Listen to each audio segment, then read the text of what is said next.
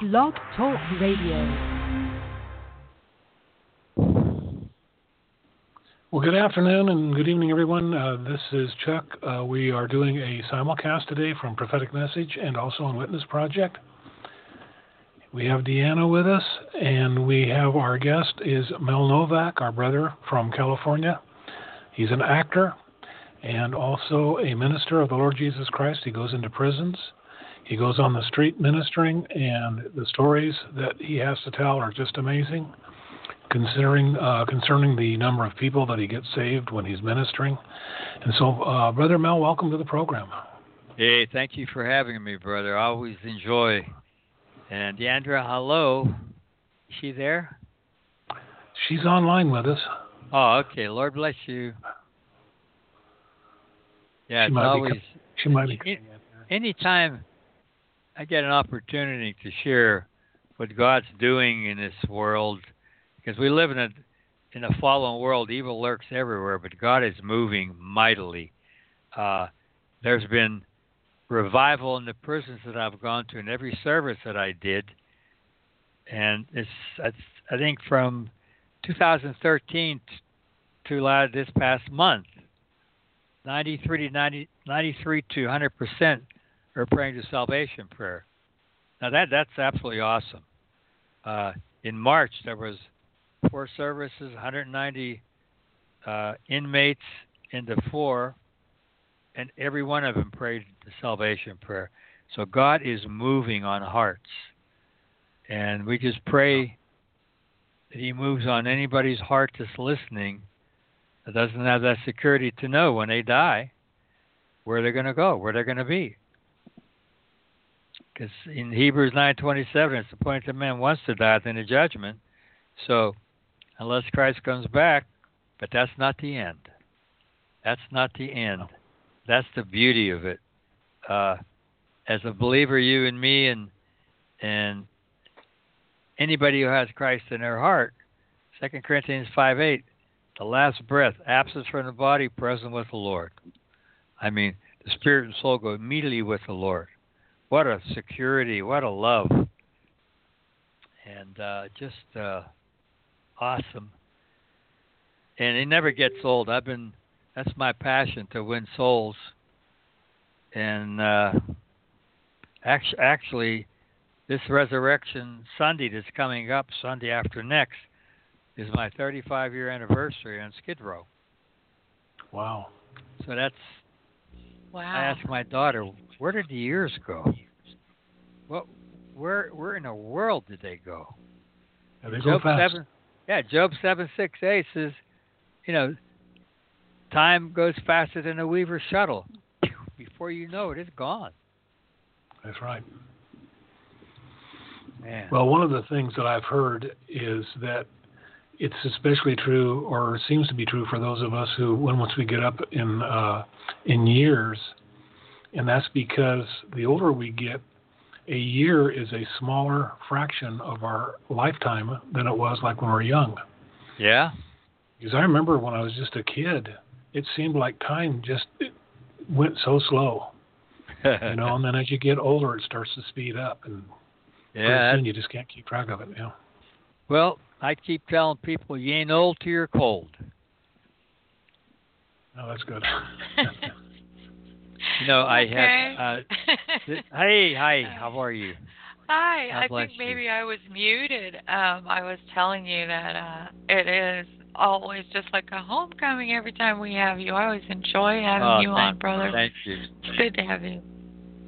You know, when uh, when I got that award on Sunday, uh, Living Legend Award, I so I had a speaker. The whole the place was packed, and I says, "Well, usually le- legend, someone gets a Legend Award, uh, they're usually dead, or they're really old." And I says, "I'm not old till I'm cold," so they got a kick out of that. So then, uh, they said, "Well, you've gotten." Uh, three living uh, three Hall of Fame in martial arts awards, other awards in uh, the martial arts and the movie industry, other awards in Skid Row Prison. So, what was your favorite award? So I told them, well, I was a single dad. I raised two daughters since they were seven and ten myself, and uh, I was voted Mother of the Year at the Brownies. The place went into bedlam, clapping. the Brownies are before the Girl Scouts. So they said, I actually was a brownie when I was a child. right. You know. Yeah, the, the the people, you know, the ladies there said, you know, this will never happen again. But we watched how you were with your children. The other children loved you. We said we got to vote. We got to vote him Mother of the Year. So, anyway, Well, that's that's terrific. yeah, I, I, I I'm just so saddened how some people who are either on drugs or have rage and whatnot, how they hit their little little children. It breaks my heart. And you know, there was one little girl that she kept praying for God to take her home to heaven to escape the beatings from that abusive, raging mother and her passive father. He his failure to protect. And boy, I I, would just like to. I'm not going to tell you what I'd like to do to him, but but in the eyes of, of anger, you know, the words of shaming, rejection that cut that poor little girl's heart every day. It was like survival. And I see that uh, the last Sunday this month I'll be at the juvenile. Now the last time I was there, there was a riot. These two these two gangs black gangs they were trying to kill each other and you know, I'm thinking where's the love? Whatever happened? What is going on here? And they pepper sprayed their eyes, and I was coughing for two days. But that's the other thing too, Chuck. The Edward. Uh, whatever happened to love?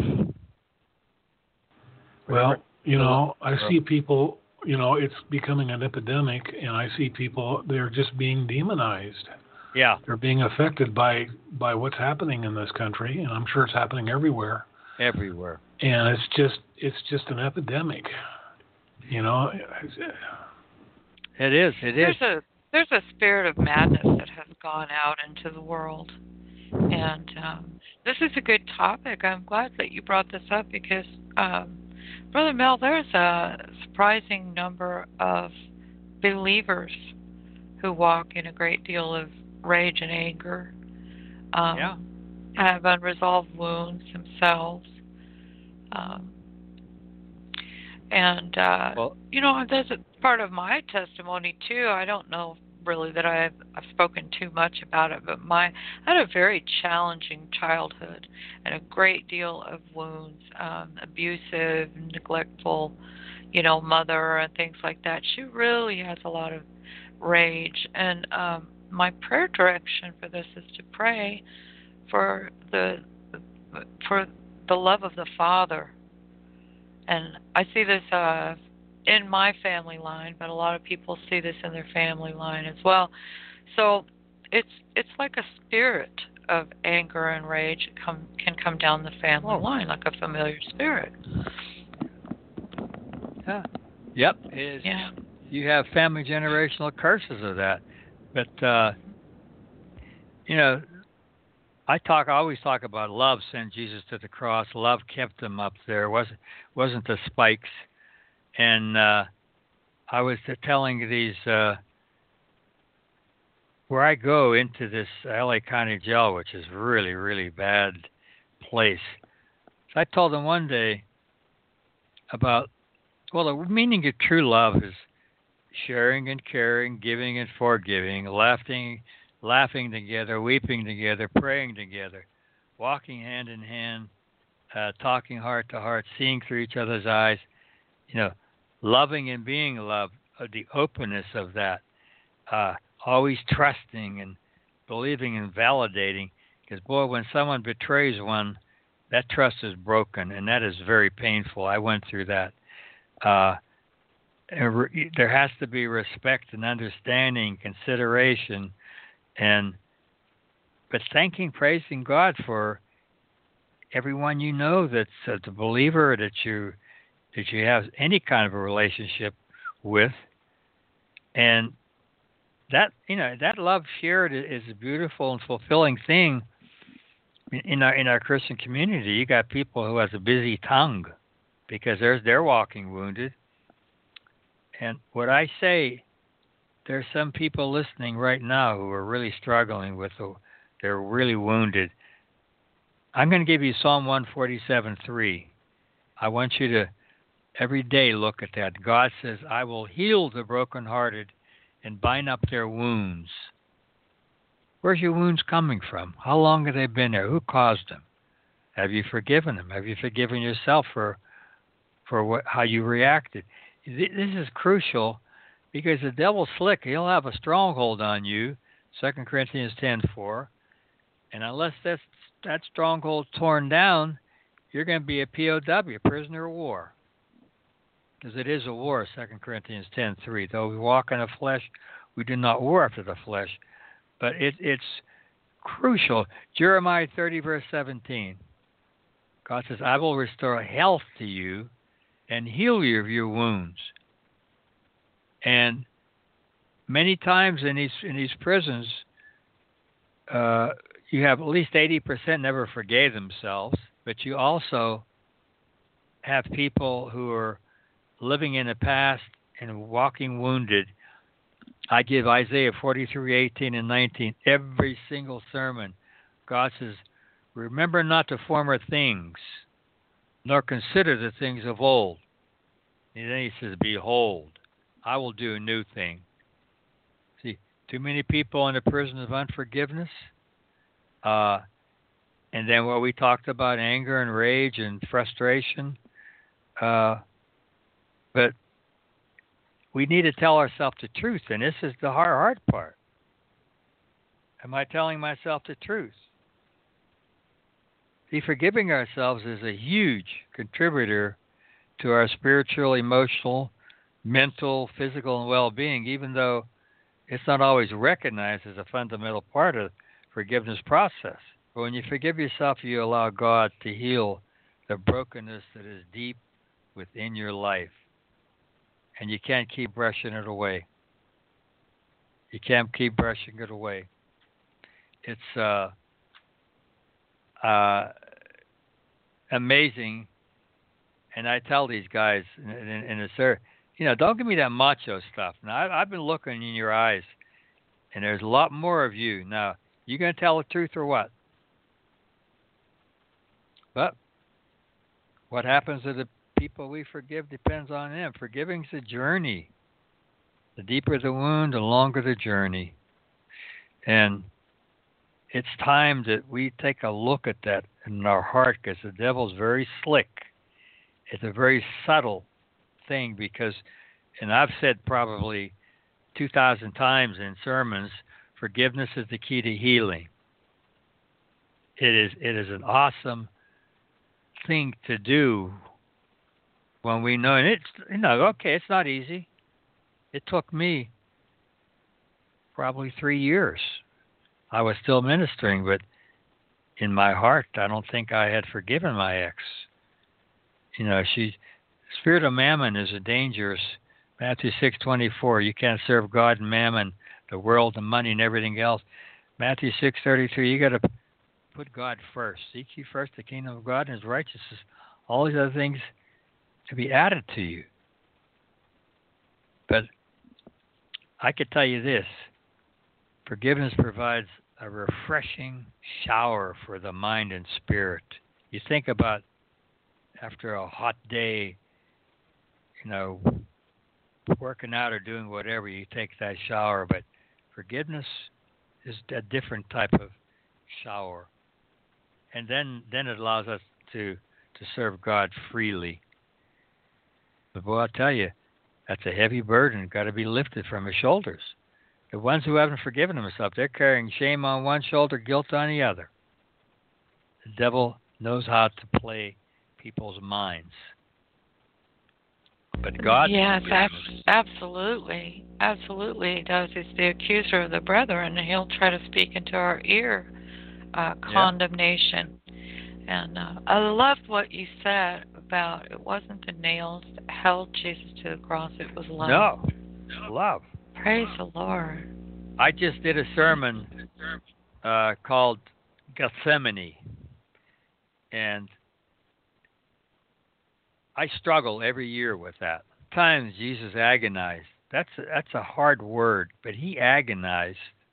Father, take this cup from me, because he's going to drink from that cup every sin anybody ever did, from from Adam and Eve to me to everyone in the history of man.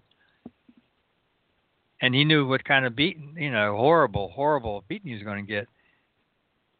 But he said, Nevertheless, your will be done. He was the only one born for the sole purpose of dying. God in flesh gave up a crown of glory for a crown of thorns.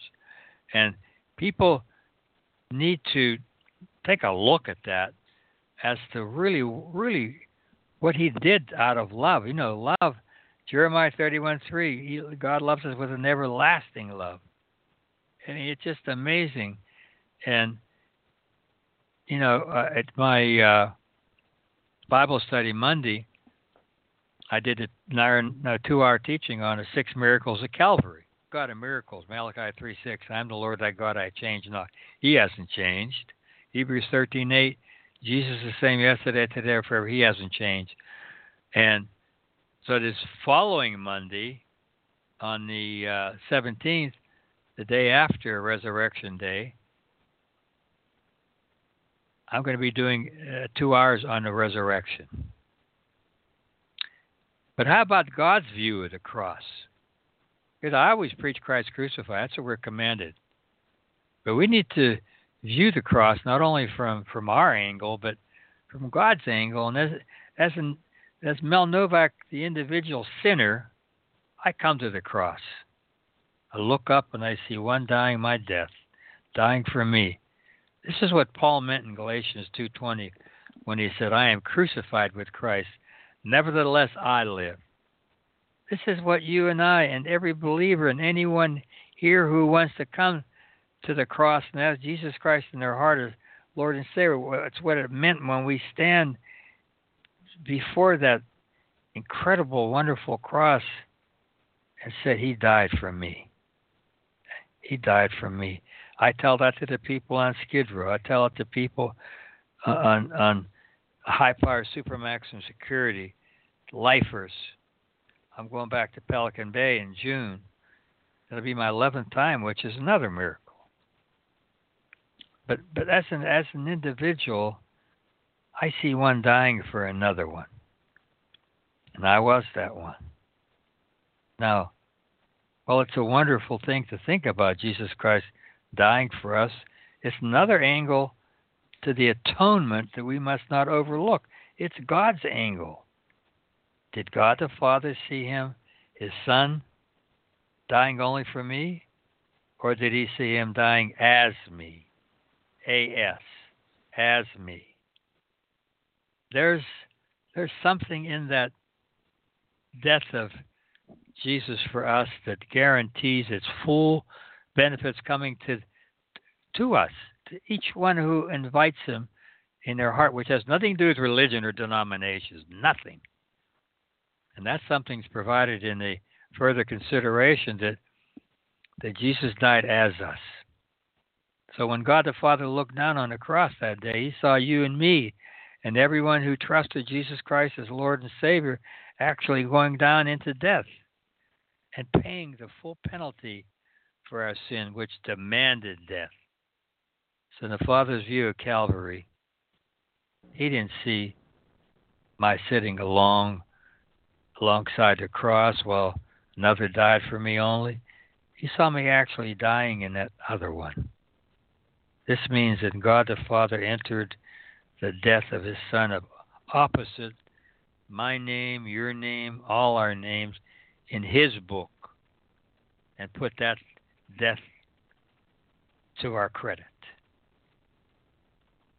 The bank of life, the book of life, the bank in heaven. All of these promised. Yes, Jesus died for you. He died for everyone who has ever been born or will be born. You know, in this in this world, which is dark and getting darker, evil. But God can enter His name next to yours in his book and put Christ's death to your credit. And otherwise, that great white throne judgment, you will meet Jesus there, but it'll be too late. Revelation 20, verse 15 if your name is not written in the book of life, you will spend eternity in a lake of fire. It's your choice. It's your choice. You got to believe that Jesus died for you and you accept his free offer of salvation. That's the only I was on an elevator or something and someone said something about free. That's the only thing free in the world is salvation through Jesus Christ, which is true. Everything costs. But if True, you, but it but it was you- a cost as well. It just it didn't you know, it was free to us to choose, but it was at great cost. And that's that's the way I look at like you were talking about um on forgiveness. Every every little wound and and all unforgiveness that we hang on to that was paid for and it cost tremendously. So um we have we have to we have to nail those things to the cross and, and let Jesus have them, have those burdens. Amen. we got to focus and he's risen. You know, life brings us to the darkness of Good Friday. But faith and steadfast love of God Almighty takes us to the empty tomb and resurrection morning. That's when we find eternal life. So I, I always tell people, you know, they, they talk about Easter bunnies, Easter eggs. I like fried rabbit, but you know, that has nothing to do with that. Brother, I'm I- so glad that you say that because I am so against Ishtar bunnies and uh, Ishtar eggs. Yeah. It's. So what you tell them is have a happy and empowered resurrection celebration. That's what it is. He lives. So will we who believe. It's a choice. You don't believe, you're going to pay the piper. It's your choice. You know, we got to start treasuring God's word in our hearts in Proverbs 3 1. And it just I just tell people don't let kindness and truth leave you. Proverbs three three. Not you know, there's a lot of mean people in the world. Mean.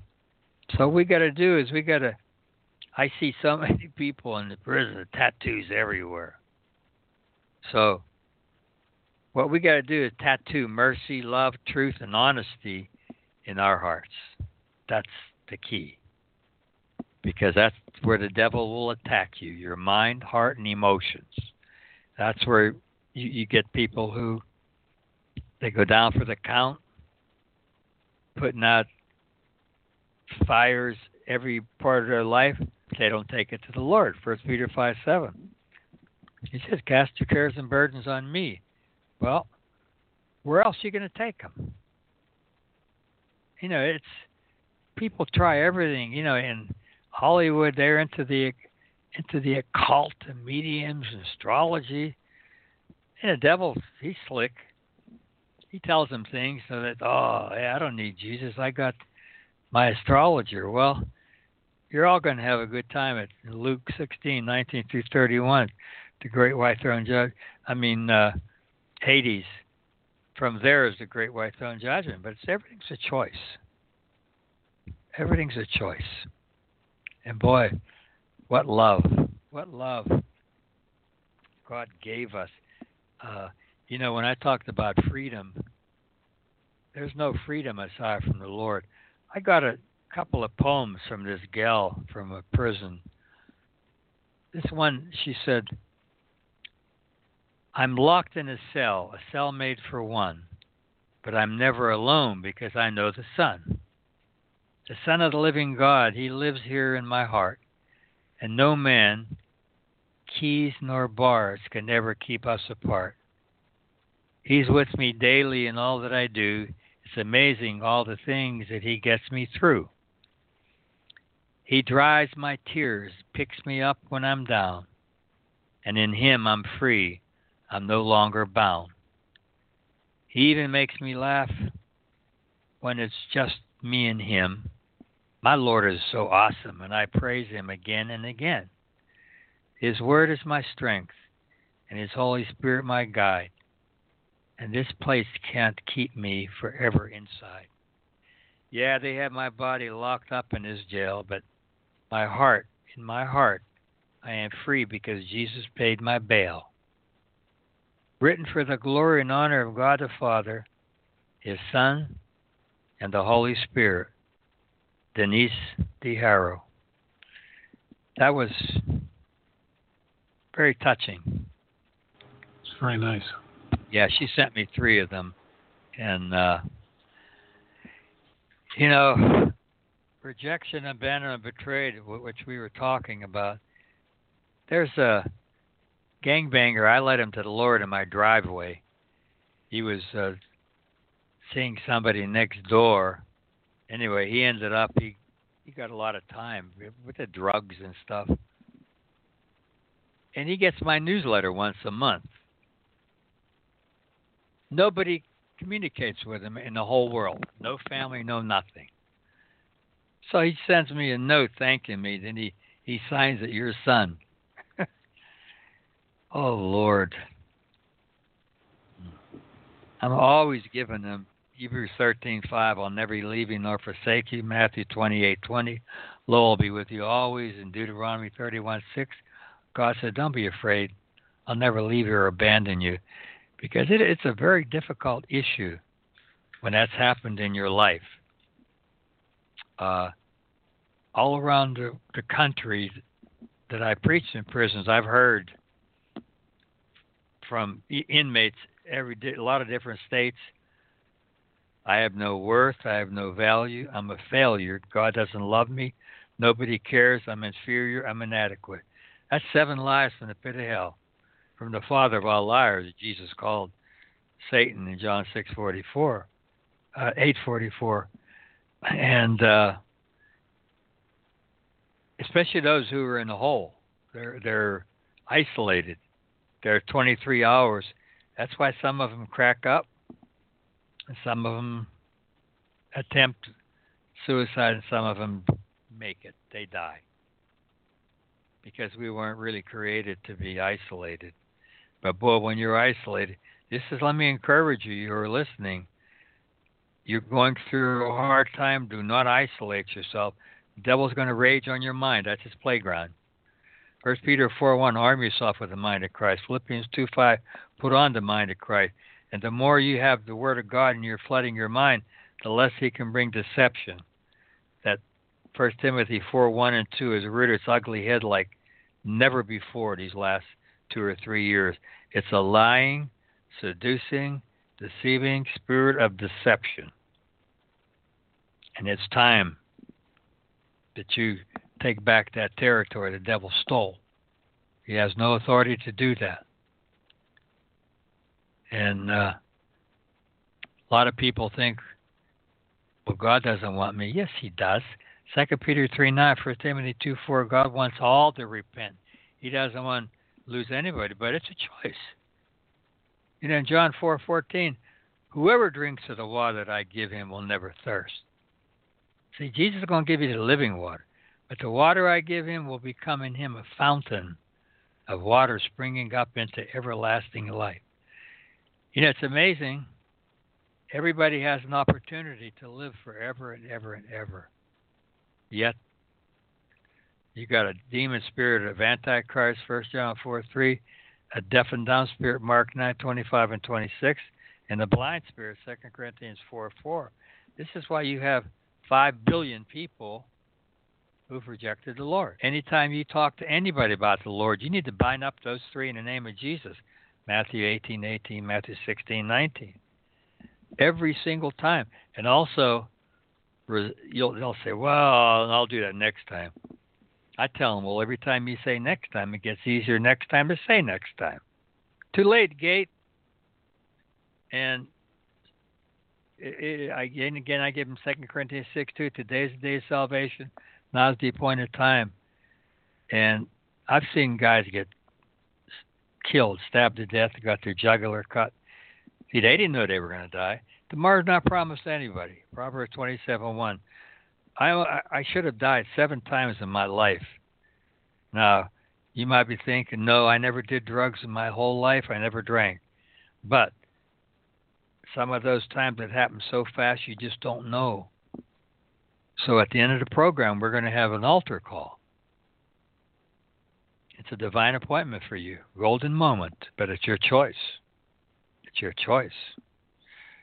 So, uh, the thing is, we talked about love, but we can't let love and mercy act as an advertising to beautify us. You know, First Peter five six, humble yourself inside the Lord; He will lift us up. Humility is what God wants in us all. That doesn't mean that you think less of yourself, but that you think of yourself less. Pride has to be dethroned. God hates pride. Hates pride. He hates pride. James 4 6, 1 Peter 5 5. God resists the proud, gives grace to the humble. It's abomination. Proverbs 16 5. And if you're a believer, you continue to walk in pride. Pride goes before the fall, verse 18. He will target it. I was just looking at Hebrews 12, 5 and 6. And I never liked that one. it says, My son, do not despise the chastening of the Lord, nor be discouraged when you are rebuked by him. For whom the Lord loves, he chastens and scourges every son whom he receives. So it's not if you're going to go through something; it's when and how hard you're going to you're going to get hit. But God, but God's purpose is to make us more like the Lord.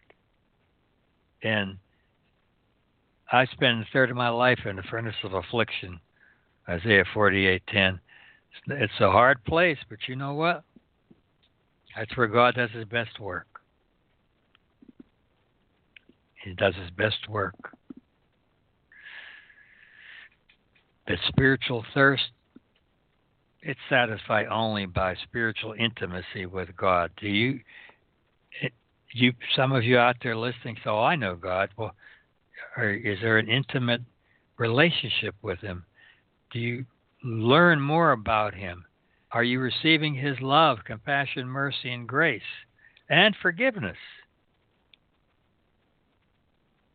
God says in Romans twelve nineteen, I will take care of it. So let Him. Let Him take care of it. It's time that we surrender everything. Because there's no, you know, they keep talking about peace in the world. It's never going to be peace till the Prince of Peace comes back. In John 16:33, Jesus says, "In me you will have peace. In the world tribulation, be of good cheer. I have overcome the world." What is it that's keeping you from this relationship that the three of us are talking about? You'll have that opportunity We've uh, posted our number in the uh, chat room if anybody wants to call in for prayer. Our number is 646 716 5808. And if you call in for prayer, as soon as you hear the show on your phone, just press 1, and that'll let you know that you want to uh, uh, to talk to Mel and, and uh, have, have him pray for you. Prayer invades the impossible. Yes. Prayerlessness is powerlessness. I get a lot of people in, in prisons. Oh God, where are you? Hey, he's always been here, bro. Where you been? Now you're in. Now you're facing state penitentiary. Now you want to talk to God. Amazing. Well, that's the that's human nature. Usually, is to wait until you're backed into a corner, and then start, you know, calling out to God. If there isn't any other way, I guess. I'm on the radio station. Call back. We yeah, want- it's it's uh, you know the beauty is he's there 24 hours a day. You know, many times I've been struggling with pain and up three in the morning. God, God doesn't sleep. He listens to every prayer. Uh, you know, it, it's just such an awesome, loving God. that you can't even hardly ex- express it. But when I talked about humility and love, well, that'll produce loyalty. And uh, unfortunately, betrayal. There's too much betrayal going on. And, uh, you know, someone said to me, well, God doesn't know what I'm going. Yes, He does. He knows everything. And Jesus understands. You know, Jesus was betrayed, Judas. That's a brutal thing. He was he was denied three times by his his buds, Peter. He was deserted by the disciples, his really friends. He, he, he was doubted by Thomas, rejected by his people, and what he went through was horrible. He understands pain physical pain, psychological pain, emotional pain. He went through more than anybody ever before or since after he or after he came and he went through any, any, anything and everything that we went through and more. Now I should have died seven times. I never sweat blood. Our Lord Jesus Christ understands emotional stress. Great. Those tiny capillaries in his sweat glands broke and mixed the blood with the sweat. That's called hematidrosis. I, I think that's how you you pronounce it. Or it's called bloody sweat. boy, you think about how much to love. Again, he says, nevertheless, Father, take this cup from me. Nobody can say God doesn't love him. You can't say that. Love is what sent him there. Love is what kept him. You know, in Gethsemane, he could have called 10,000 angels would have wiped those Nazis. Well, the, the Romans were like Nazis. I call them Nazis too. And you had one Roman soldier could defend a 12 by 12 foot square against a hundred other soldiers. They were some bad dudes. But you don't think Jesus loves you? He was beaten, battered, bruised, dehydrated, exhausted from a sleepless night, then a scourging. He had a club attached to strips of leather, attached to bone and rock. Now the Jews got 39 lashes. The Romans didn't count. Blows cut deep into the tissues and the skin torn. Uh, first the blood would ooze and spurt his back was like a long, torn ribbon, and torn, torn, bleeding tissues. And when, when near death, then they stopped. That's how evil they were. Then that crown of thorns. No, they don't just put it up there real neat. That region had these long, sharp thorns. They thrust it, pounded it on his head. I've had a lot of acupuncture. Boy, when they that hurt the needles, and I can't imagine how that hurt the Lord. They put a robe on his bloody naked body, and when the robe was torn from his back later, it was stuck to his back. And that loss of blood, that makes you weak. You're in shock. And then that wooden beam was overwhelming. Now you think about this. The skin was torn asunder. He's still bleeding and sweating that cold, clammy sweat of shock. Yet he is what, about 650 yards from, from the fortress uh, Antonia to Golgotha. Then guards made this Simon of Cyrene carry the cross because Jesus, Jesus couldn't do it. But the horror, that horror of being nailed to a tree, they, people think they there's a nail in in his palm of his hand. No, it would have ripped. It was a spike. There's is an indentation in your wrist. That's where they. Yeah, that's right. They nailed it. His left foot pressed backwards against his right foot. Those thick spikes were driven through the arch of each foot. And you talk about the fiery pain that would shoot up his arm and explode in a brain as the cross is pushed into the dugout hole to keep it upright. Then Jesus puts his full weight on the large spikes through his feet.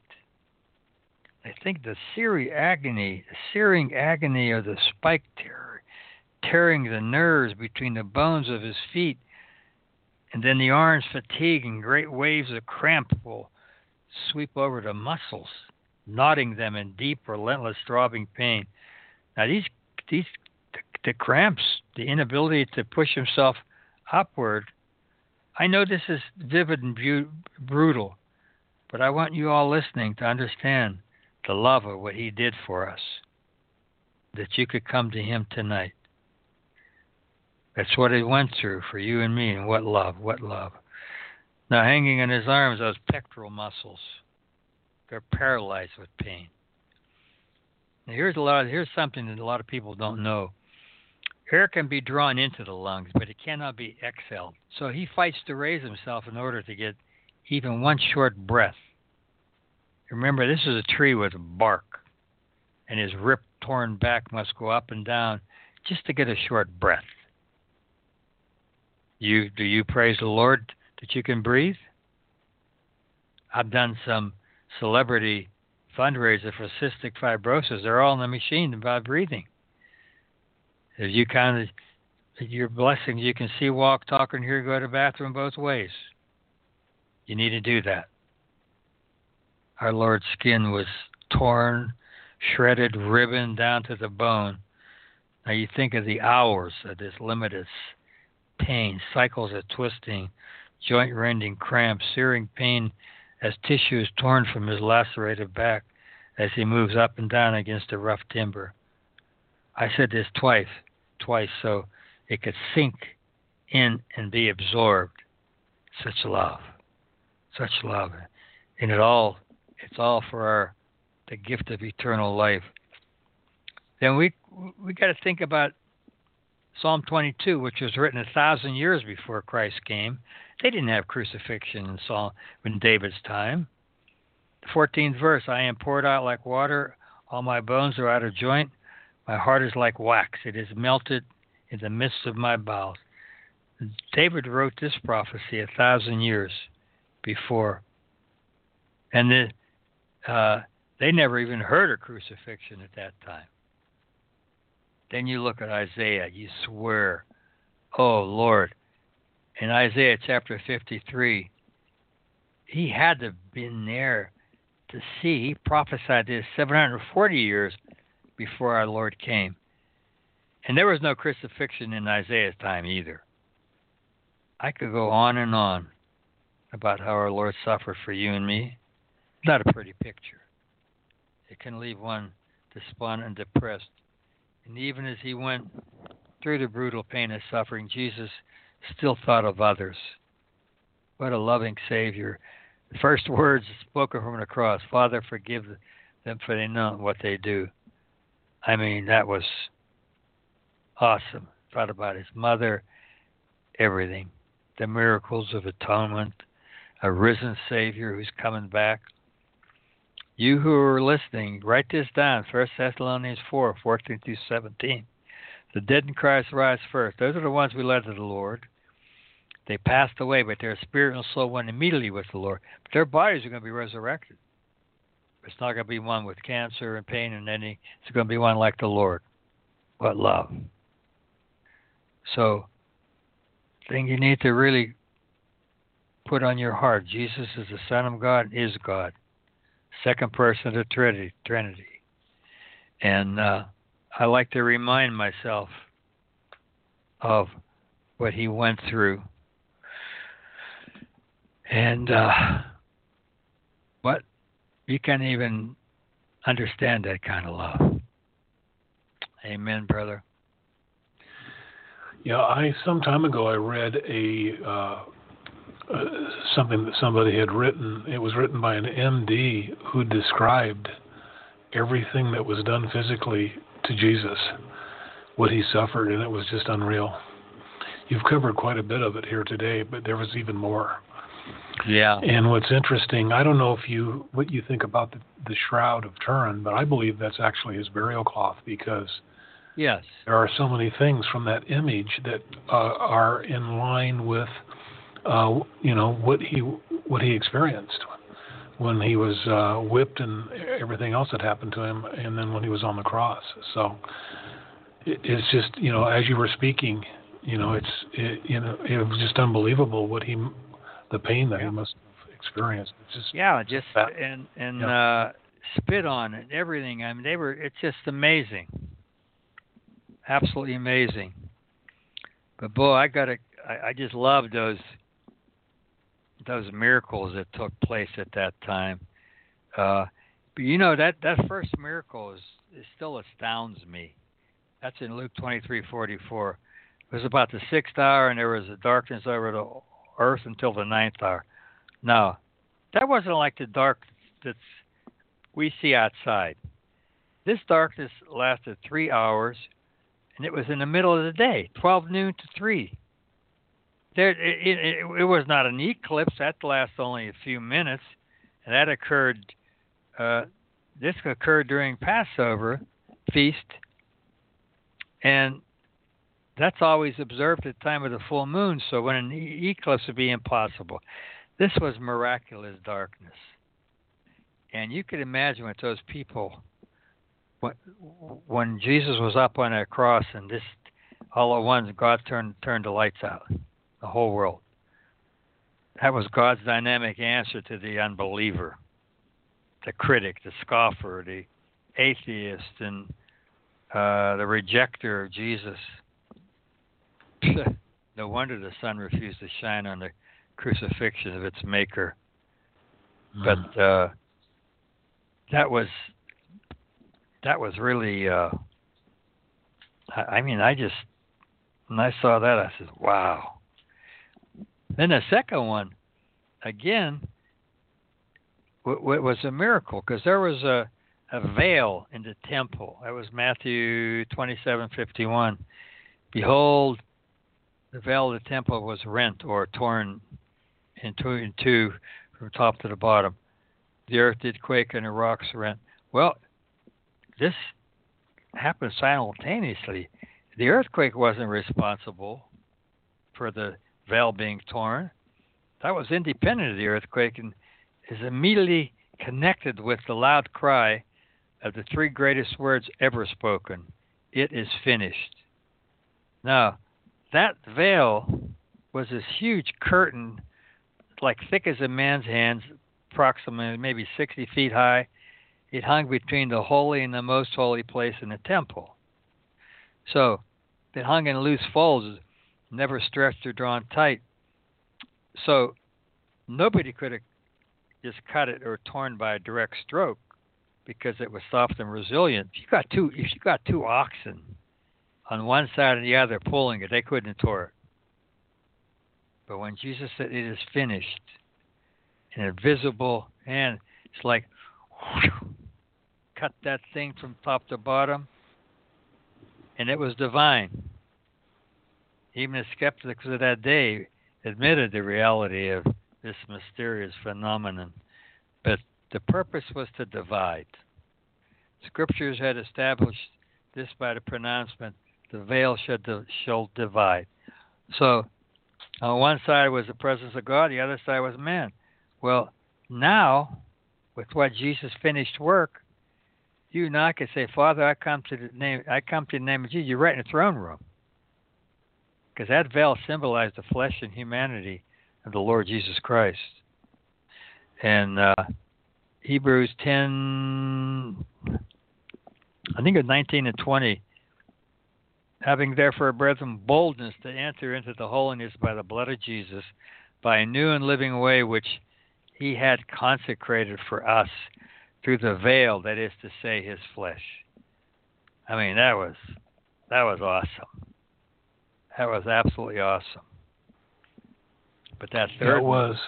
yeah. It was. I think. I think. Uh, I believe that an angel used their sword Oh yeah. to go, to, to go down the middle of that veil. It was just Def- amazing. Definitely. It just went. That's how fast that thing went. but Yeah. you know what Well- really tickled me? Go ahead. Uh, I wanted to say, um, Brother Mel, the way I understand the design of the veil because they needed absolute separation between the holy of holies, you know, um, and and uh, you know the priest could only go in with something tied to his foot, you know, uh, to drag him out of there if he was killed. Um, but that that was rent, but the way they designed it, it was very thick. And somebody mentioned to me, you know how a seat belt, seat belts, how they are like triple weaved. You know, those are not easily cut. And so the the design of the veil was something like that to be very thick and strong. And uh, wow, it it it surely was cut by uh, the you know sword of the angel of the Lord or something because it wasn't it wasn't something that any person could have could have done. No, that's impossible. Been impossible. No, no, no.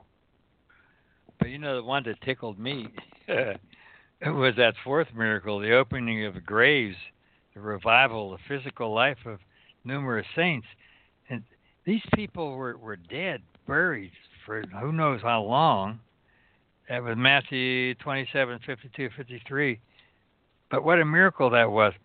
That earthquake jarred the tombs. Many of them opened on the surface, and the corpses were exposed for a few days, only after the resurrection of Christ, where many of these saints rose from the dead, or they went forth from their graves, and their natural bodies revived, as in the case of Lazarus. You know, you think about the, hello, I'm your great great grandfather. that must have freaked all those people out. But that's Oh, what really? happened. Yeah, resurrection power had been loosed, right? The resurrection power was was there in their midst, and people got up and not only rose from the grave, but walked around and interacted with people. Yeah, they. Uh, that's why the devil uses. Jesus said in Second Corinthians four four, Satan blinds the minds and hearts of the unbeliever. He's a god of this age, small g. Uh, this is why it's crucial. If you want to lead someone to Christ, you better bind up the deaf and dumb spirit, blind spirit, and spirit of Antichrist. Lord, rebuke them, Jude 9, Zechariah 3 2, and you loose the resurrection power of Jesus. Bam. Amen. And, you know, the other one is resistance, hindrance, and delay. This is a real demonic spirit. Uh, in Daniel 10, verse 12 and 13, the angel said, Daniel, man of God, your prayer was answered immediately. Prince of Persia held me up 21 days. A lot of times when someone's prayers are held up, nothing's answered. They'll usually give up. That's why I always give Luke 18:1. Don't give up. Keep on praying. Uh, you can't. Jesus didn't give up on us in Gethsemane, but the devil's good at doing that. And then if someone's faith isn't strong enough, or they're listening to the lies from the pit of hell through their ears, they say, "Well, it's not working for me." Well, you know, one of my miracles took 12 hours. I was going to amputate my leg, or I was going to die. My mother wouldn't let him. She prayed. That was fast. Yet I had 10 throat surgeries in 10 years. That wasn't fast. That was not easy. But God was still working. And it showed people. My mother prayed and fasted seven years. And that was that was hard. I'm going to tell you that was tough. I didn't want to learn sign language because I couldn't talk for seven weeks at a time, and uh, then I had I got hit in the eye with a 90 mile racquetball, ripped my eye. It was healed 16 hours from the time I was hit. Freaked the doctors out. They said this never happened again. Well, they got a dose of of God's miracle. You know, cancer. I had prostate cancer. That took. I got healed in maybe six years and I didn't do chemo or, or radiation. So my encouragement is I don't want anybody to give up whatever you're going through. He's he's there with you. In Jeremiah 17:14, heal me, O Lord, and I will be healed. Save me and I will be saved, for you are the one I praise. I don't know if I said this before, but when I was, the doctor said to me, Well, Mel, you got prostate cancer. And I went, Wow. About two seconds later, I says, Well, praise the Lord. He looked at me like something was wrong with me. He said, Excuse me? Well, Second Chronicles 20:15, 1 Samuel 17:47. God says the battle's mine. So you who are listening, what battle are you going through? God said the battle's mine. Are you going to trust Him? Nahum 1:7. God is good as stronghold. In the day of trouble, He knows those who trust Him. Exodus 14:14. God says, "You keep your peace. I'll fight your battle." But you know, I'm seeing so many believers overwhelmed with the spirit of anxiety. If you have anxiety, you do not have peace. That's impossible. But you will have headaches and high blood pressure. It's a fiery dart to the devil. Are you praying your spiritual armor on every day, which is a command in Ephesians 6:11? If you don't have it, go to my website, melnovak.com, M-E-L-N-O-V-A-K.com, and download it and pray it daily. I guarantee you things will change in your life. It's all scriptural. The Holy Spirit brought that forth. So there's different battles, and even as a Christian, Psalm 34:19 says, "Many are the afflictions of the righteous, but the Lord delivers out of them all." Doesn't say when. Doesn't say when.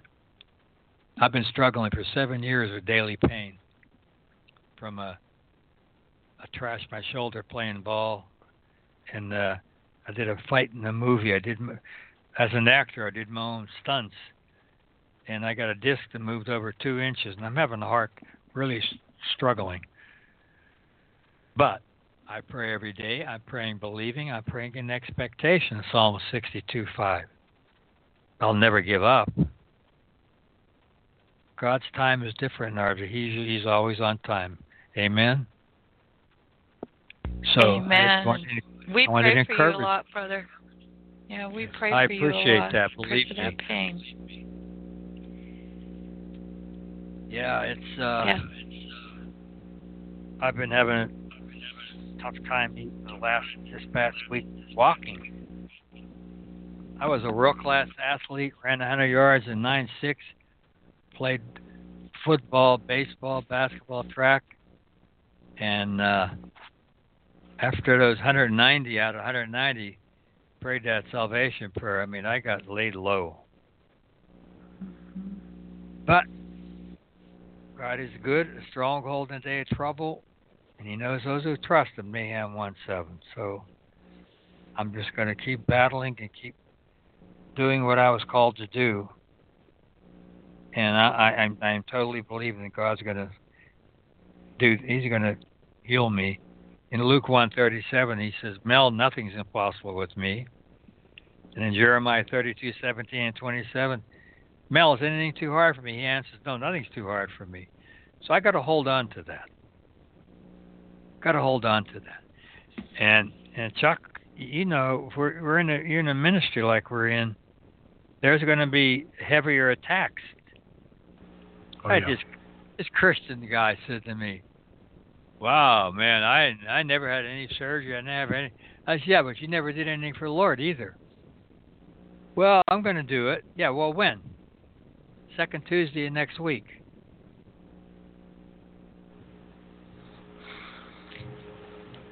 Yep, that's right. Yeah. We we have a lot of POWs on the in the pews. Huh. the pews and, and No, You know- it tells us in Mark 9, 25 and 26. God says, when you pray, if you have unforgiven your heart, God in heaven will forgive you. But it says that those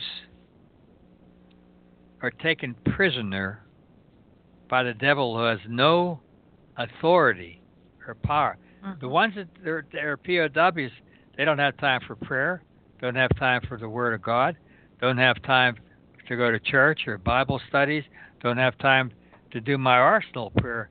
I've given over 200,000 of those arsenal prayers. And I've got people from penitentiaries who are lifers who have more peace and joy than you could even shake a stick at. Because now Praise the Lord. they're they're suited up, booted up, and I'm not home yet. Like up at San Quentin, the the ones on death row. You know, two thirds of them are saved. Praise the Lord. They'll never get out of there, but they have a destination. But you got to encourage those who are POWs. They got to get in the Word and praise. Praise is the biggest weapon against the devil you could imagine. Psalm 18:3, God alone is worthy of praise. Psalm 50, verse 23 is God's will that we praise Him. Psalm 34:1, that praise should be continuous. To praise the Lord anyhow, not when you're lavishly blessed, but just to praise the Lord. Uh, I'm constantly doing that, and I will continue. In Psalm 150, verse 6, I told those inmates, let everything has breath praise the Lord. You're breathing. You know what's really nice is when they come into the into the chapel, you can see them beaten down, discouraged, and everything else. Because discouragement is the devil's most worn out tool. And after 30 minutes of the word, another 30 minutes, because I always do an hour and a half sermon, and uh, you can just see them getting uplifted, revived. And I told this last bunch uh, last uh, this past Tuesday.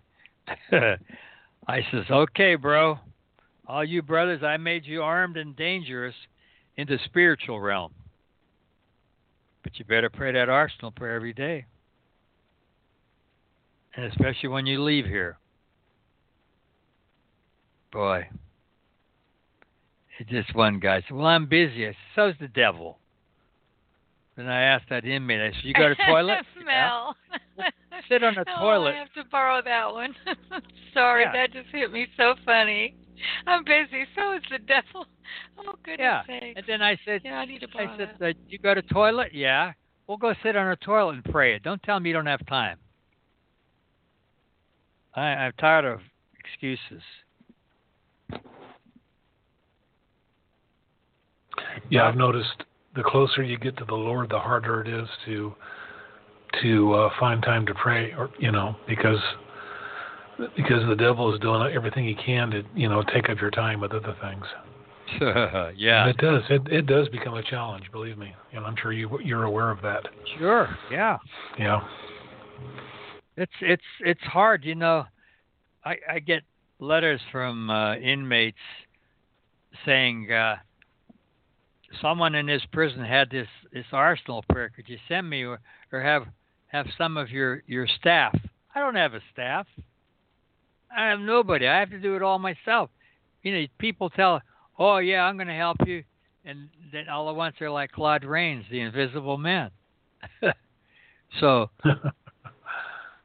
but you got to you know i have to continually fortunately you know you write sermons and stuff you're in the word but uh yeah time time eh, you know it's people need to understand about we're going to be held accountable for the time that we have the time after after we receive Jesus. Well, you can bet there's going to be some questions when you get get home to the Lord. Well, how was your prayer time? How'd you handle adversity? Did you serve? Did you witness? Did you forgive? All these did yous, and some people are going to be embarrassed. Well, that's that's on them, not on me and I just share it. And uh, what we have to do is keep encouraging. Boy, Amen. And I I feel convicted as you say that. I I, I want to know. I want to know, Lord God, where I fall short. What what you need me to do more of. And Psalm boy, 32 that 8. is something. Psalm 32 8. You go to that one. God says, I will instruct you and teach you in the way you should go. I will guide you with my eye. Holy Spirit always reveals. Amen. Awesome. Yeah. Now we we de- de- depend on that, uh, you know, acknowledging the Lord that He might direct our path. we depend Oh, on yeah, that a lot. But that, that- that's a ministry we do because uh, We have to. otherwise it'd just be lost. Yeah, it's it's uh people this is what happens to some people that got in trouble. Here comes a choice or a decision to make. No prayer about it. No brainstorming, no nothing with anybody and they make it and, and disaster hits. Well, devil's good at blindsiding and at uh, landlines and roadblocks and everything else. But the best thing to do is you call someone, you pray with them. What do you What do you think? What do you get on this? Uh, it's just so important for us to, before we make any kind of uh, uh, hard decision. Well, especially, brother, if it is, uh, if we're basing our decisions on the lust of our flesh, the lust of our eyes, or the pride of life. If it's something that we want, you know, like sometimes we pray, you know, we pray we want this one thing, or we want we want this one person, you know, to be our helpmeet, or or anything like that, and we keep praying and keep praying, and we don't we don't get what we want. It may be a blessing that the Lord is not giving us what we want. We we need to be praying that His will be done and be submitted to to that, um, because that's how the devil's going to trip us up is by oh, one Oh, of those three ways. Yep. Yeah, but by our That's own hearts, sure. deceived by our own hearts. Oh goodness Well, sakes! James 1:13 God never tempts us. And many times something happens what we want and then you we realize that I me and my is the unholy trinity. And I remember my goodness 16 18 years ago I met this gal at uh, my Bible study and man we were going to get married and everything and God shut that thing down. And I did, there, there were things that were held was uh, an alcoholic on drugs, uh, paranoid schizophrenic. See, what I wanted is God says, Mm-mm, I don't think so. But uh, so that's why we got to pray and talk to to people that you could be in agreement and see what well what does God want here. What does God want? Remember, I had uh, a four four movie deal that would have made me a millionaire, but would also taken. I had starring roles in there and also co-producing with David Sheldon, and uh, would have taken me to Europe. And all at once, this this guy, I was trying to lead him to the Lord. He was an arbitrage. He lost. He lost a hundred million dollars in his dealings. Of course, all those contracts we had, that's gone. They're all gone. And I was really ticked. I I was at my Bible study. That devil, that maggot, messed this up. This Jewish girl for Christ. She said, "That wasn't a devil. That was God. What are you talking about?" Well, you'd have been gone probably for two years. Uh, you you would have you average what four to five thousand souls every year. God wasn't going to let that happen.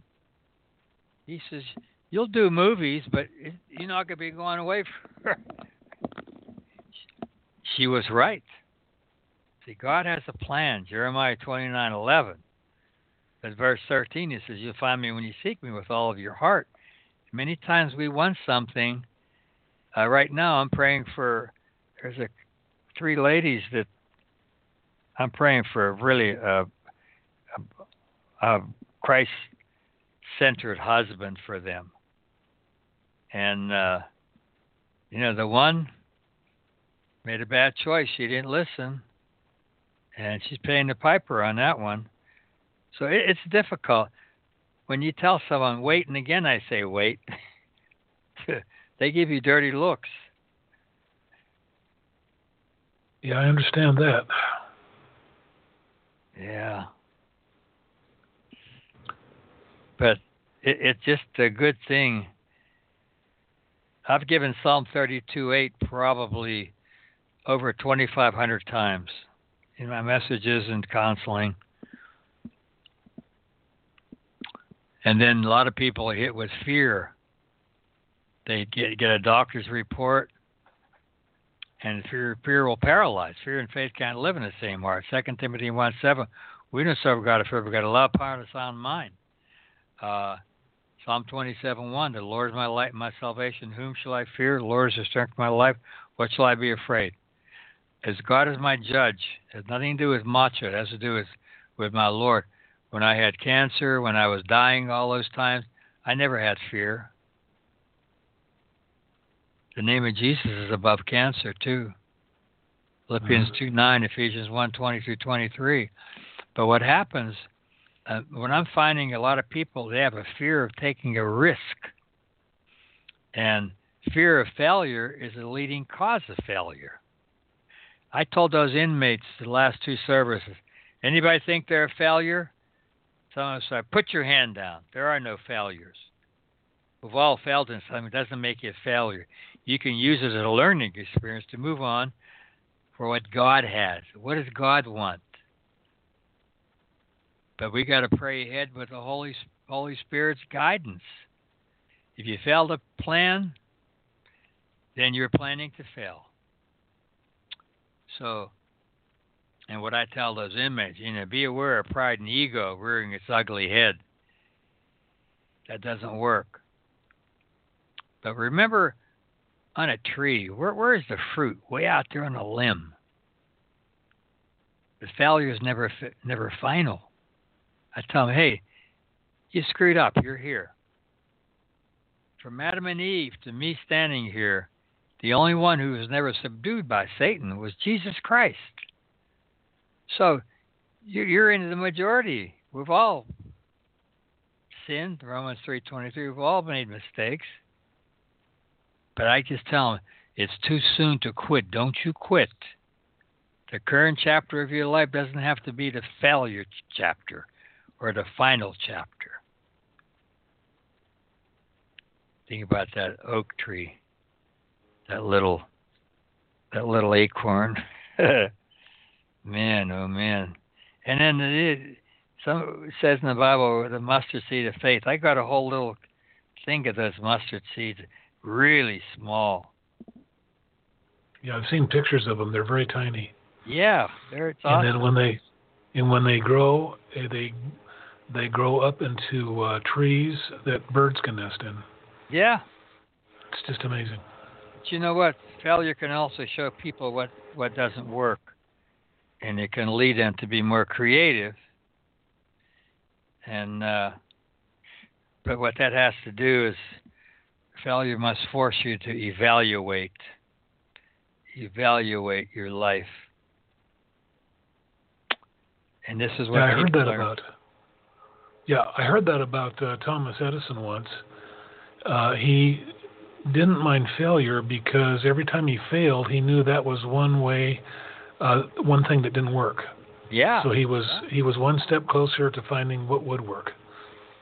Some of those guys are incredible. Yeah. What Oh, they yeah. invented and everything. Oh my goodness.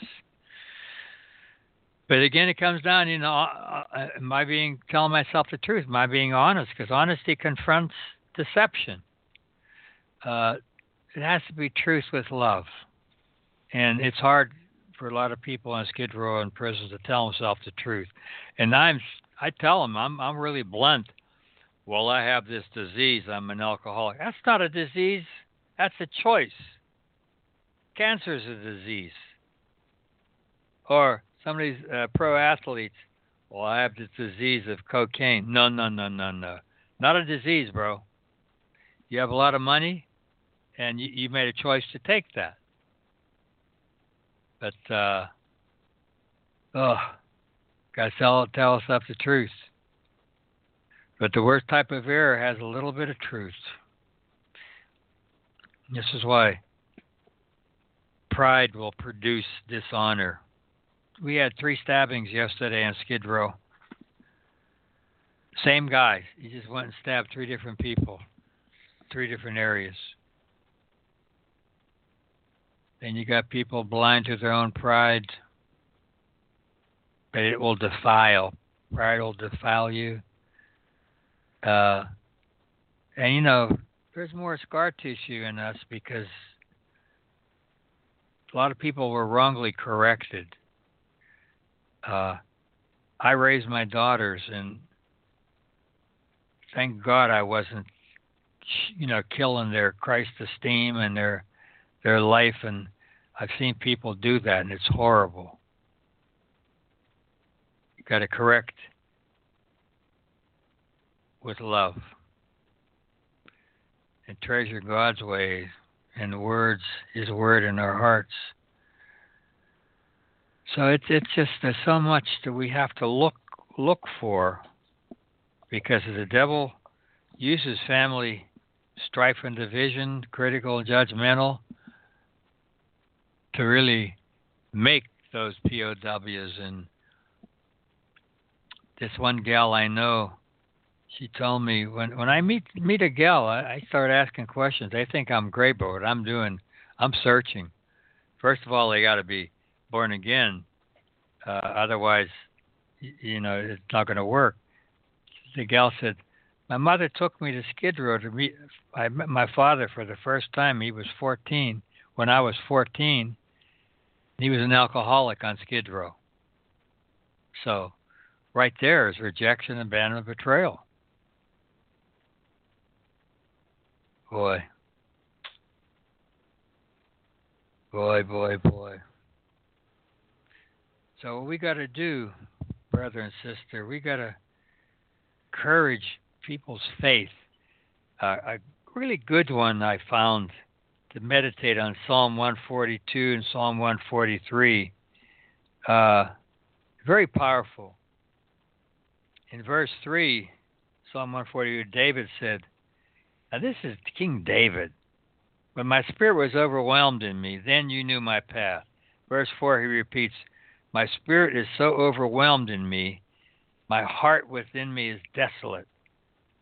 So, what's David saying to God? I'm drowning in trouble. I'm under attack. It's bringing me down.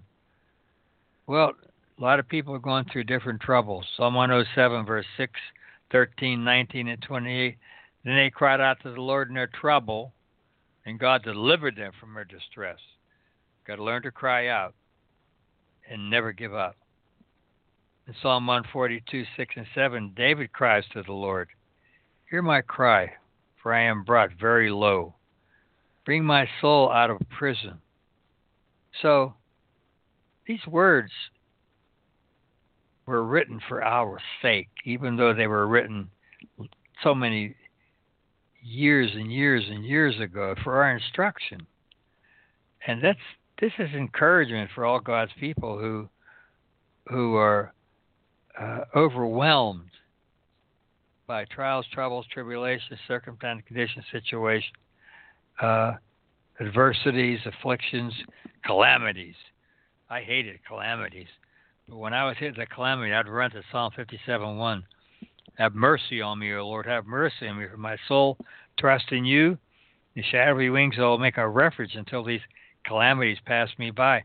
We don't know when, but they should sometimes last too long. But there's so many people now that I know that I'm ministering with. They're drowning in health, finances, relationships, marriages, pain, suffering, uh, diseases, sickness. And the truth is, in the world real world, life can be brutally overwhelming and distressful.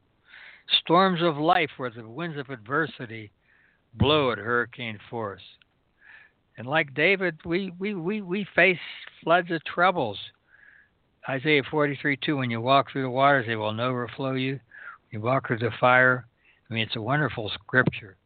You will not be burned, but we, you, you got sometimes you got to go through it, and we endure sickness, calamities, death of loved ones, uh, hellish attack of our enemy, Satan, against people, against their faith, mentally, emotionally, physically. And it's in the in our overwhelming times, in the furnace of affliction, is where we learn to seek God and cry out in our pain. In Psalm 142 2, David said, I poured out my complaint before him, before God. I showed before him my trouble. Psalm 143 1, In your faithfulness, answer me. Well, you who are listening, is this where you are? Do what David did. Psalm 143 6 says, I stretch forth my hands to you. My soul thirsts after you as a thirsty land. In verse 7 and 8, hide not your face from me. Cause me to hear your loving kindness in the morning. For in you do I trust. Cause me to know the way that I should walk, for I lift up my soul to you. Then in Psalm 143, 9 through 11, I love what David does. Deliver me, O Lord, from my from my enemies. I flee to you to hide me. Teach me to do your will. For you you are my God. Your spirit is good. Lead me into the land of uprightness. Quicken me, O Lord, for your name's sake, your righteousness' sake. Bring my soul out of trouble. David always, at the beginning of the Psalms, he's going through a real hard stuff, but always in the end, he's believing God's going to deliver him. This is what we need to do because uh, in John 15:5, Jesus, without me, you could do nothing. Ephesians 6:10, be strong in the Lord power of His might. And when you have Christ in your heart, God hears every one of our prayers. Proverbs 15:29. So, if you don't have your armor on, your spiritual armor, which is a command in Ephesians 6:11, you're going to get a taste of what I call the deadly D's that'll really bring you down. It says, above all, put on your shield of faith, Ephesians 6:16, to quench every fiery dart. Well, the darts become arrows and spears, and what happens if your shield is down, you're not prayed up, suited up, booted up, you'll get hit with a fiery dart, disappointment, discouragement, doubt, discontent, despair, despondency, disillusionment, demoralization, rejection, depression. Depression is real, but it comes from the devil, and you will hear that demon spirit whispering to take your life. That's not suicide is not the answer. Jesus Christ is the answer. Remember, Robin Williams used to hear these voices. I told him it's demons. No, it isn't. Yes, it is. They would always say, "Go hang yourself. Go hang yourself." Well, eventually he did. Uh, I'd encourage you to get that arsenal prayer downloaded from my website and pray it daily. And pray it with someone else. Deuteronomy 32:30. One believer sends a thousand demons to flight. Two sends ten thousand. Prayer is powerful. And God hears our prayer. He answers prayer. Oh, Lord. So many walking wounded.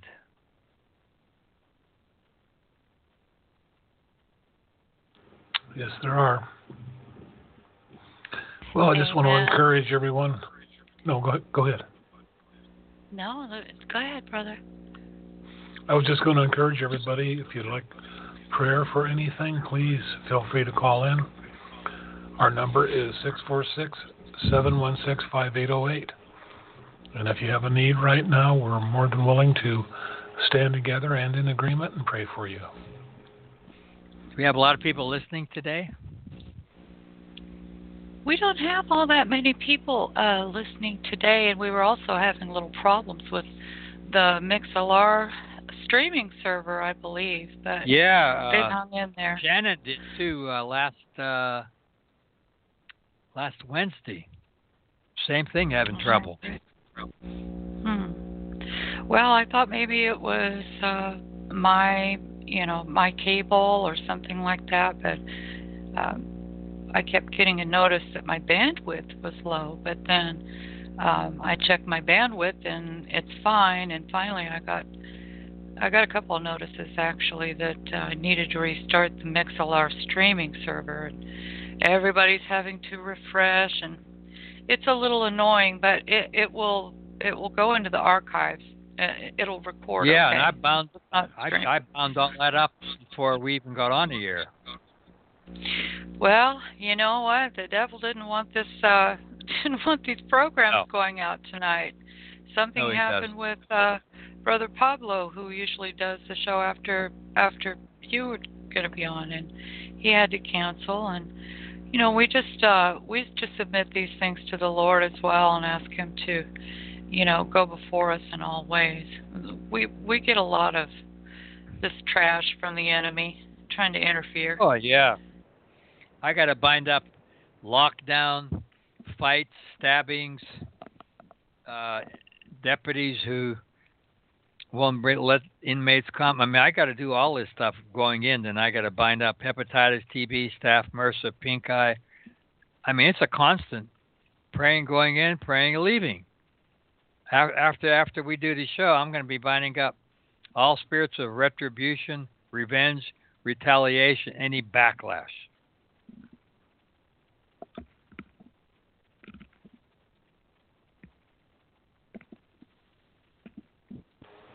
Yeah, that uh, arsenal prayer is uh, really good. How long did it take you to put that together? You know, it wasn't that long. It was. I was seeing as I, and I've had that now for probably 16 years, but I'm watching people and myself getting getting attacked, and the Holy Spirit led me to do that. And when I had Connie, who lives up in Washington, she was here. I had married her and her husband she said, "That's too. You have too much. It's not going to fit." Yes, it will. No, it won't. Just, just do it. So we got the first page, and then on the back of it, this will never fit. You got all those scriptures. I'm not taking those scriptures out. I know those are the ones I got to leave on to encourage. And when she typed it out, she says, "I would have never believed." I says, "Well, I told you the Holy Spirit gave me this, and." uh what I do with inmates who who are believers now to pray that twice a day before they go to court. Then on the day they're going to court, pray it in their cell, on the bus, in the holding area. And you bind up in the name of Jesus any unclean spirit coming against you, by, from, or through anyone you know, don't know, used to know. Lord, rebuke them. You lose blessings and favor, mercy and grace. You're you- you're binding up every aspect of anybody coming at you, and people are getting miracles, and they're getting out, and they're serving the Lord now. But it, it's a daily Amen. thing. That's why I tell those inmates they get a kick out of that when I say one of the, one of the inmates, "Well, I'm busy." I tell him, "Well, so is the devil. Do you go to the toilet?" you know, I, God, He gives me favor when I do these things, and I have a boldness. So it it it, it works out. You know, Skid Row and, and prisons. It's amazing I lasted this long. That's all I can tell you. Amen. And you didn't lose your voice. You still have a voice for preaching the gospel. And um, Can you imagine? I'd have been one with one eye, one leg, and can't talk. and it could only move one arm. Oh my goodness. Nope. The Yeah. I love the scripture that you you actually pointed this one out to me, and I use it a lot. I do. I use this scripture in declarations as well because I know that uh, I'm I'm not perfect, but I know No, that I is? strive for the Lord's righteousness. The right. We all fall short of the glory of God, um, but uh, but I try to um, I try to to seek His righteousness, to thirst, you know, for His righteousness. And Good. the Lord says we'll receive a blessing for that, and um, I feel blessed even in my persecution, and I'm not, I'm not being high and mighty at all. I'm just saying that a lot of times the warfare is in praise and it's in thanksgiving, and um, uh, but but the scripture I was going to mention is Psalm 34, uh, 17 through uh, 19. 19. Yeah, thir- yeah, 34, 17 through 19, and and uh, it says the righteous cry, and the Lord heareth and delivereth them out of all their troubles. The Lord Doesn't is nigh unto them. Right. The Lord is nigh unto them that are of broken heart and saveth such as be of a contrite spirit. And many are this is my favorite part. Many are the afflictions of the righteous, but the Lord delivereth him out of them all. Amen. That's why uh, you have to give Luke 18:1 right after that because sometimes it's a long time. Don't give up. Keep on praying. In uh, 2 Corinthians 4:12, don't lose heart.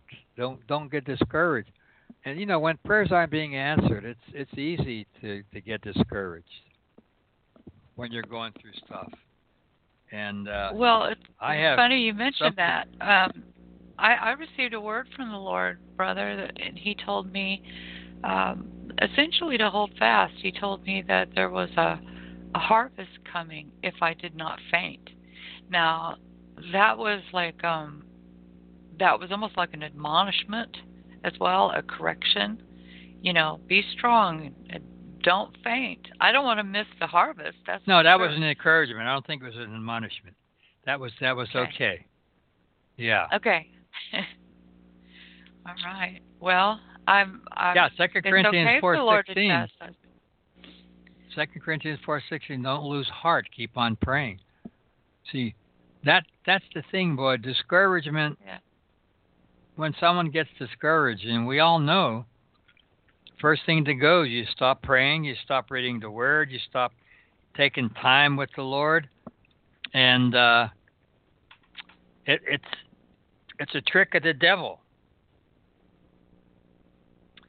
Because when discouragement comes in, uh, we have to conquer it.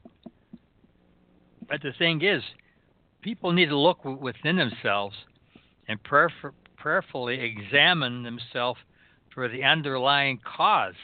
Again, we got to tell ourselves the truth. Then the next thing we got to admit, remit, submit, commit to the Lord.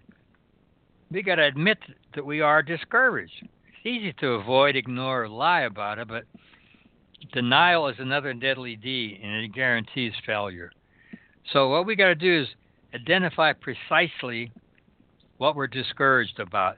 We name it, we face it, and we bind it up in the name of Jesus and confront it and, and, and overcome. We're overcomers. Then we have to recall the nature of the discouragement. Like disappointments come and go. And anybody that's disappointed listening, change the D to an H, make it his appointment, and get on your knees because here comes discouragement. So, discouragement is a choice that we make. But what we got to do is meditate frequently on God's Word. This way, you can accurately judge what you feel by what is real. So, we take our area of discouragement to God in prayer. Matthew 11, 28 to 30, 1 Peter 5, 6, and ask Him to reveal what He wants to teach us in this area of our life. But see, the thing is, the very key is we got to focus on God, not our situation, and ask Him to help us see whatever is there and what lessons that I can learn from that. Then we view the we view the cause as coming from the Lord. If we understand that He allows disappointments and discouragement, we can we can find an opportunity for growth even in that trial, trouble, tribulation. And the last one is that I feel we got to confess these three truths aloud. The Lord is with me in the pain. The Lord is, is in control of my life and has allowed this for a reason. He is a good God who will turn this disappointment and discouragement into a blessing. Romans 8:28, of course. But you know, it's, the other thing too is discouragement may sound harmless to some, but don't ever underestimate its destructive power.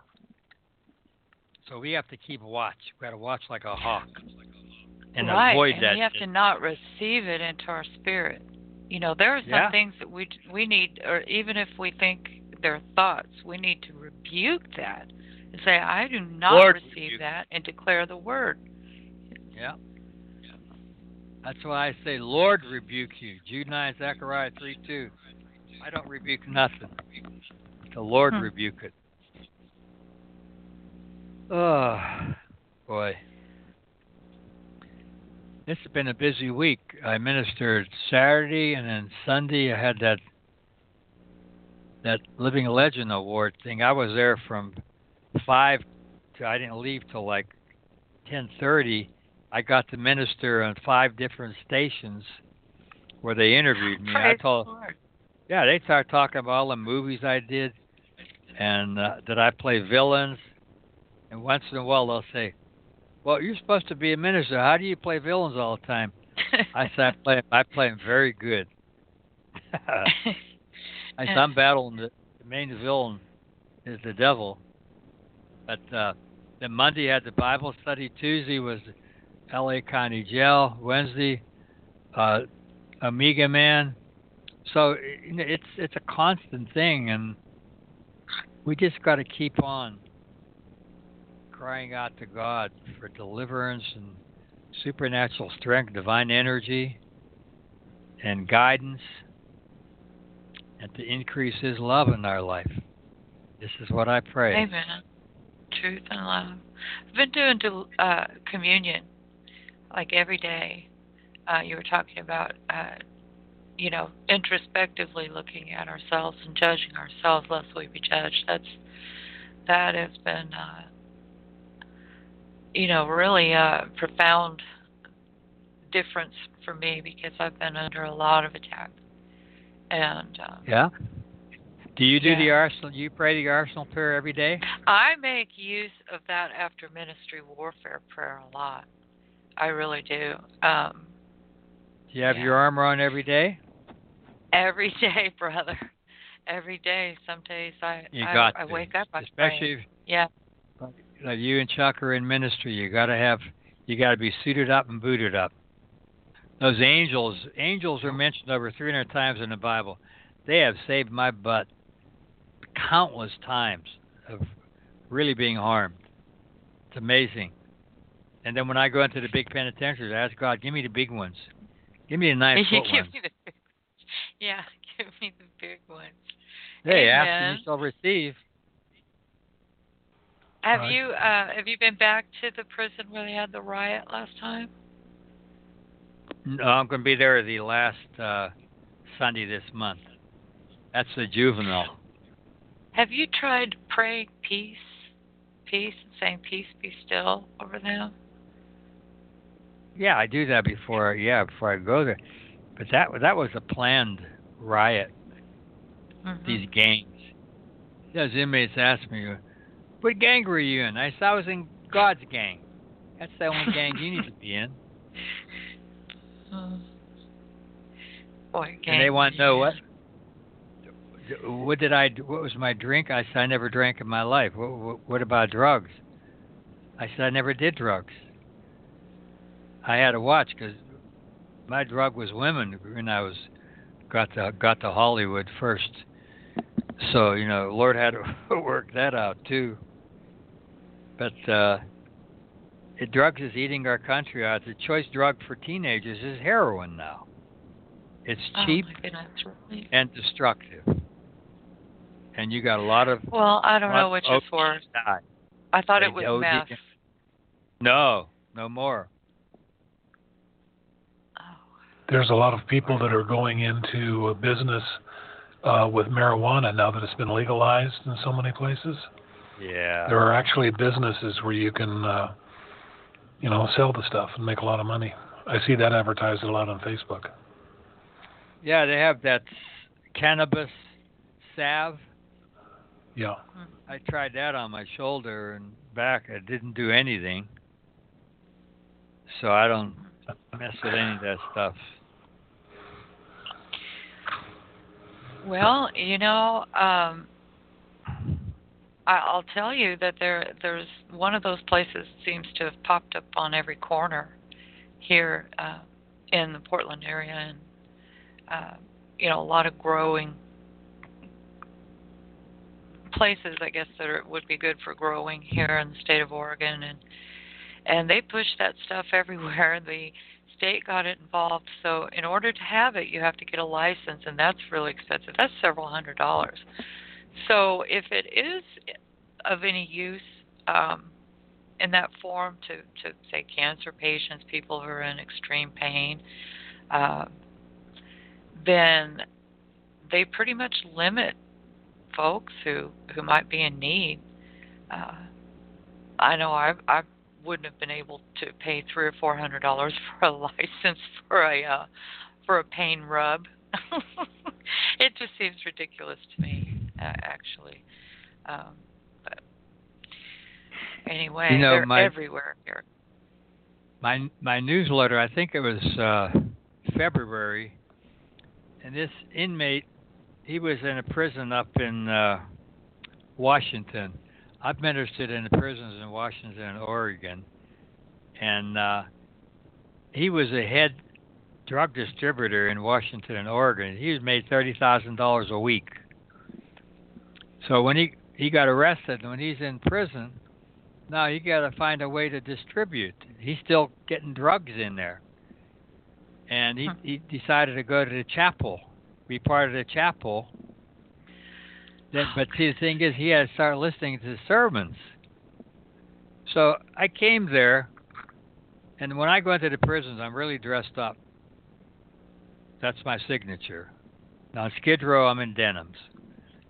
So I heard them say, Who, "Who's this dude? Looks like he walked out of GQ." We'll see what he has to say.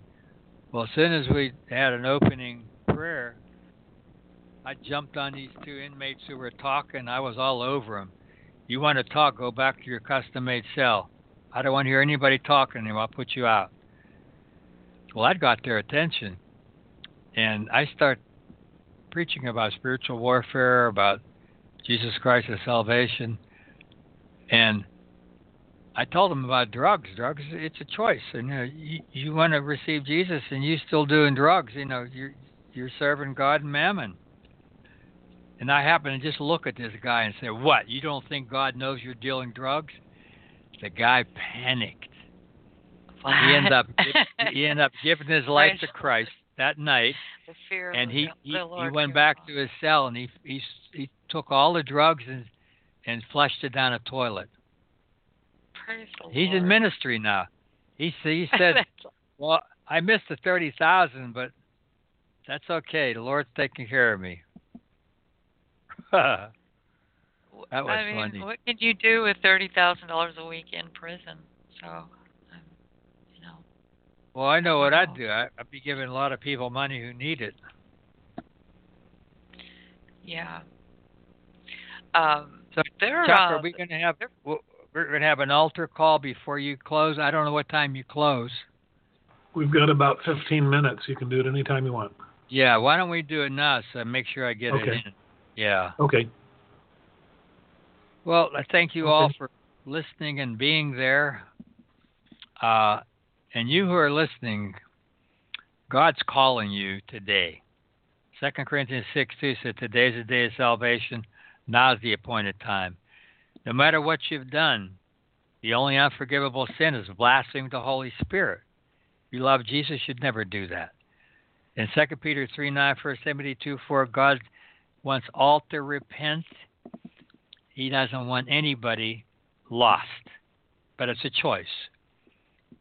Joel 2:32, Romans 10:13, Acts 2:21. God says, "Whoever calls upon the name of the Lord Jesus Christ shall be saved." That's you. Acts 16:31, believe on the Lord Jesus Christ and you will be saved. But you got to confess with your mouth Jesus Christ and believe in your heart God raised him from the dead. and that he's resurrected. And that's the only way to salvation, Acts 4:12. That was Romans 10:9 was what you got to do is what I'm going to lead you in this prayer.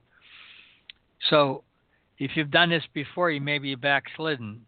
God gave 1 John 1:9 only for a believer. You confess that sin, he's faithful and just to forgive you that sin, cleanse you of all unrighteousness. So, today could be your spiritual birthday. You walk from one kingdom to another. So if you want to receive Jesus in your heart as Lord and Savior or rededicate your life, repeat after me. Dear Heavenly Father, come to the name of Jesus. You said in your word, if I confess with my mouth the Lord Jesus Christ and believe in my heart that you raised him from the dead, I would be saved. I'm doing that now, so I know I am saved now. Lord Jesus, I believe that you're the Son of God, that you died for my sins, and three days later resurrected. Lord, I ask forgiveness of my sins, and I repent of my sins.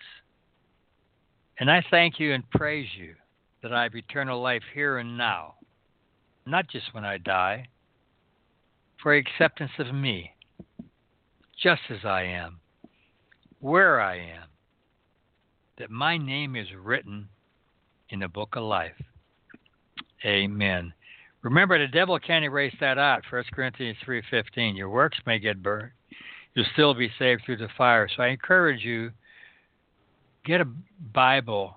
I memorized from the New King James, but just get a Bible, study Bible if possible, and start reading and studying the Psalms, Proverbs, the epistles, uh, Philippians, Ephesians, uh, all this, they're just words of beauty and power and encouragement. Find a church that preaches Christ crucified and the Bible. And maybe a Bible study. If any of you are listening in a Southern California area, I have a Bible study. You're welcome to come. I'm in the Van Nuys area. You could check my email, which is nails007 at netzero.net. Uh, we'll have another one on the 17th. So this is a time to understand there's not much time left. So I encourage you to get to know our Lord, find God's promises. 2 Corinthians 1.20, his promises are yes and amen and watch how your life will change. And again, download that arsenal prayer off of melnovak.com, M-E-L-N-O-V-A-K.com. And right on that the first page, you'll see God's arsenal prayer. And Lord bless you all.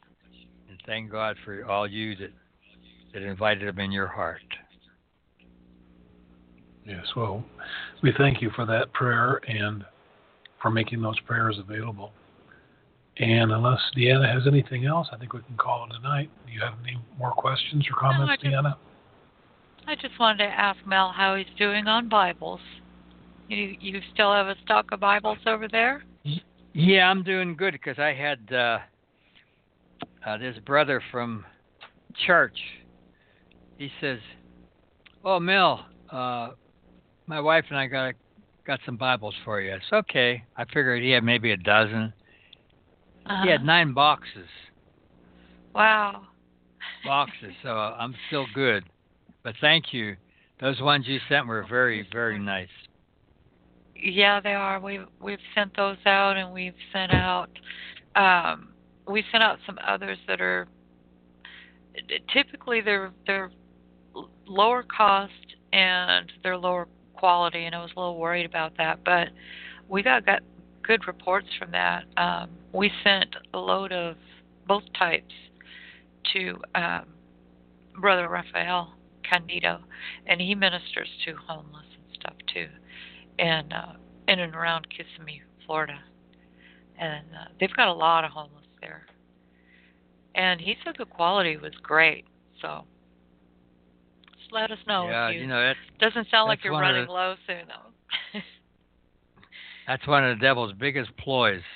You got billions of Bibles in the world, most of them collecting dust. Mhm.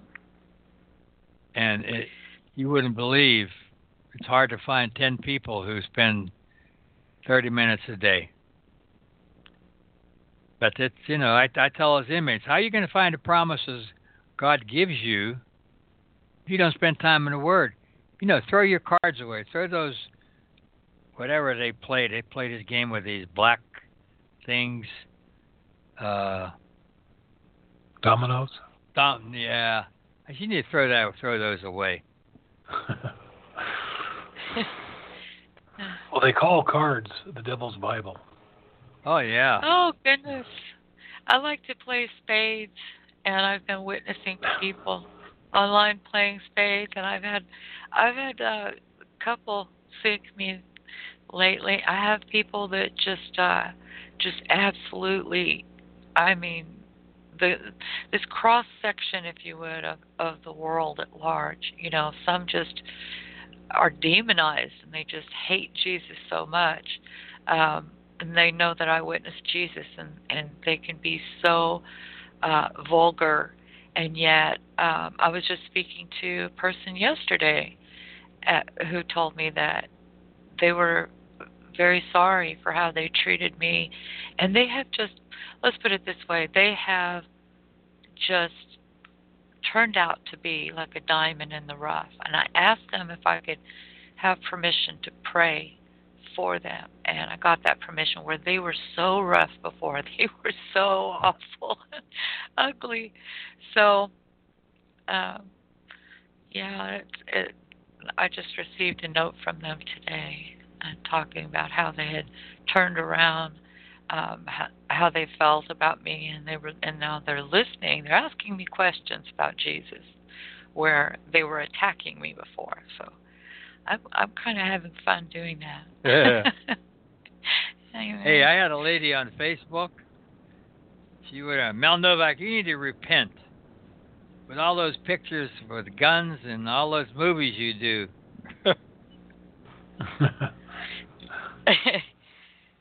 well, I know. No, just keep you've put- witnessed it. Just keep posting those pictures with all the beautiful gals. You can do that. you don't have to stop doing that. yeah. That's the I love that one. I love that one. Uh, was she a Chinese girl wearing that costume?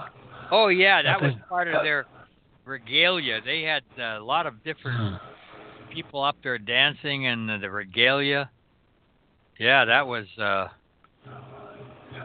that was Yeah, that costume was beau- it was beautiful. Yeah. I was trying to ask her, where'd you get that? But she couldn't speak good English, so I'm going. Oh. I just smiled and bowed my head.